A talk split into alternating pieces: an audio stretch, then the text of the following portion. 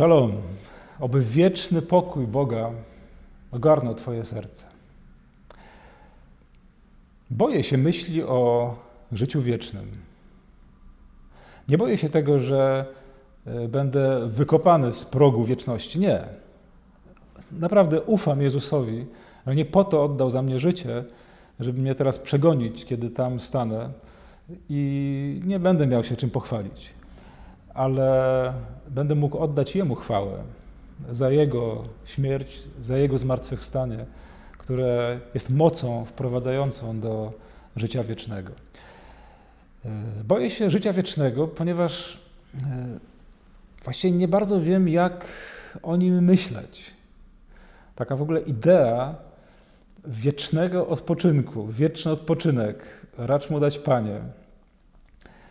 Co to w zasadzie będzie?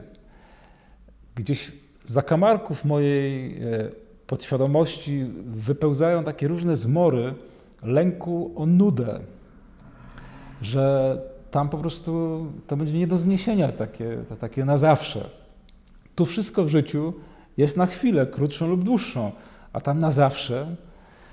I dlatego z taką łapczywością wyłapuję różne sceny z Biblii, które dają jakiś rodzaj myśli, wyobrażenia tej tajemnicy, która, no nie łudźmy się, ona pozostanie tajemnicą i to pozostanie do końca, to znaczy czymś takim, co będzie nas pasjonowało na zawsze.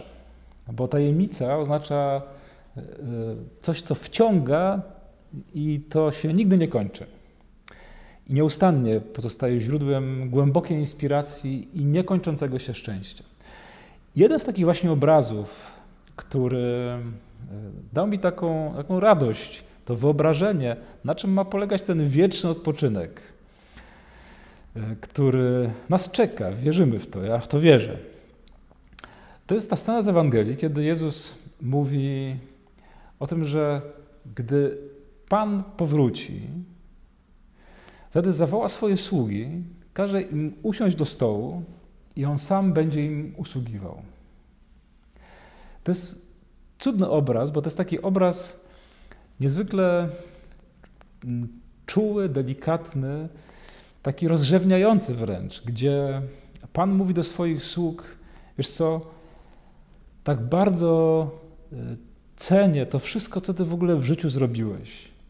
Kiedy patrzyłem na Ciebie z wyżyn mojej wieczności, na Twój wysiłek, na Twój trud, jak tyle razy podnosiłeś się z grzechu, jak tyle razy wołałeś do mnie, jak tyle razy próbowałeś przez małe i większe rzeczy zrobić coś dobrego. Kiedy widziałem, że starałeś się nieustannie wyłazić ze swojego egoizmu, żeby jakoś żyć z sensem, żeby nie zmarnować tego życia. Każda z tych Twoich najmniejszych prób budziła moje ogromne rozrzewnienie i moją radość. I wiesz, jestem Ci niesłychanie wdzięczny za to wszystko, co zrobiłeś.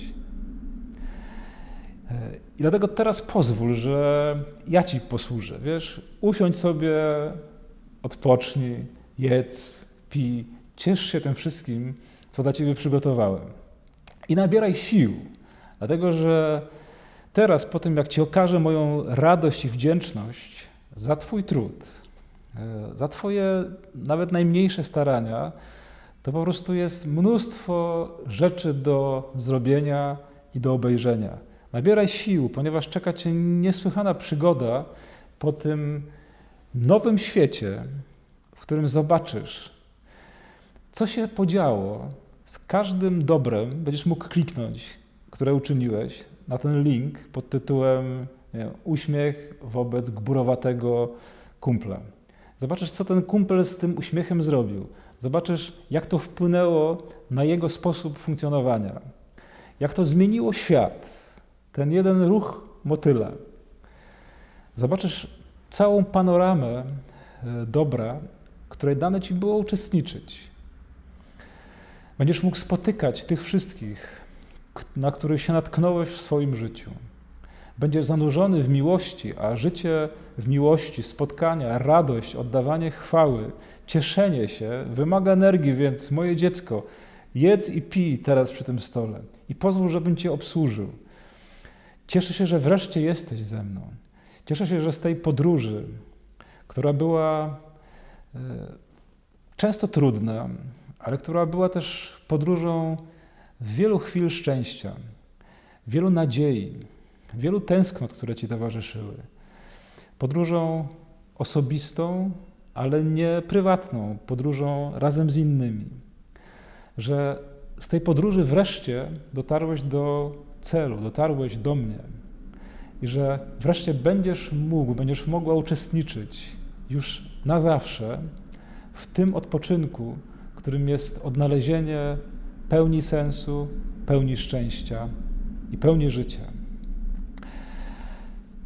Bardzo Wam dziękuję za tę wspólną podróż, którą odbyliśmy poprzez krainę odpocznienia, poprzez te wszystkie jej zakamarki, poprzez bycie ze sobą i ze Słowem Bożym.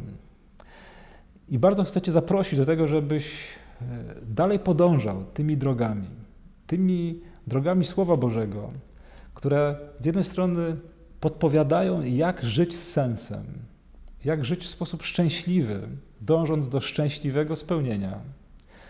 A z drugiej strony też nieustannie inspirują, nieustannie pokazują nowe wyzwania, nowe drogi. Wiele z tych nowych wyzwań, wiele z tych Bożych znaków, Bożych zaproszeń usłyszycie jeszcze właśnie tu, w Paśniku.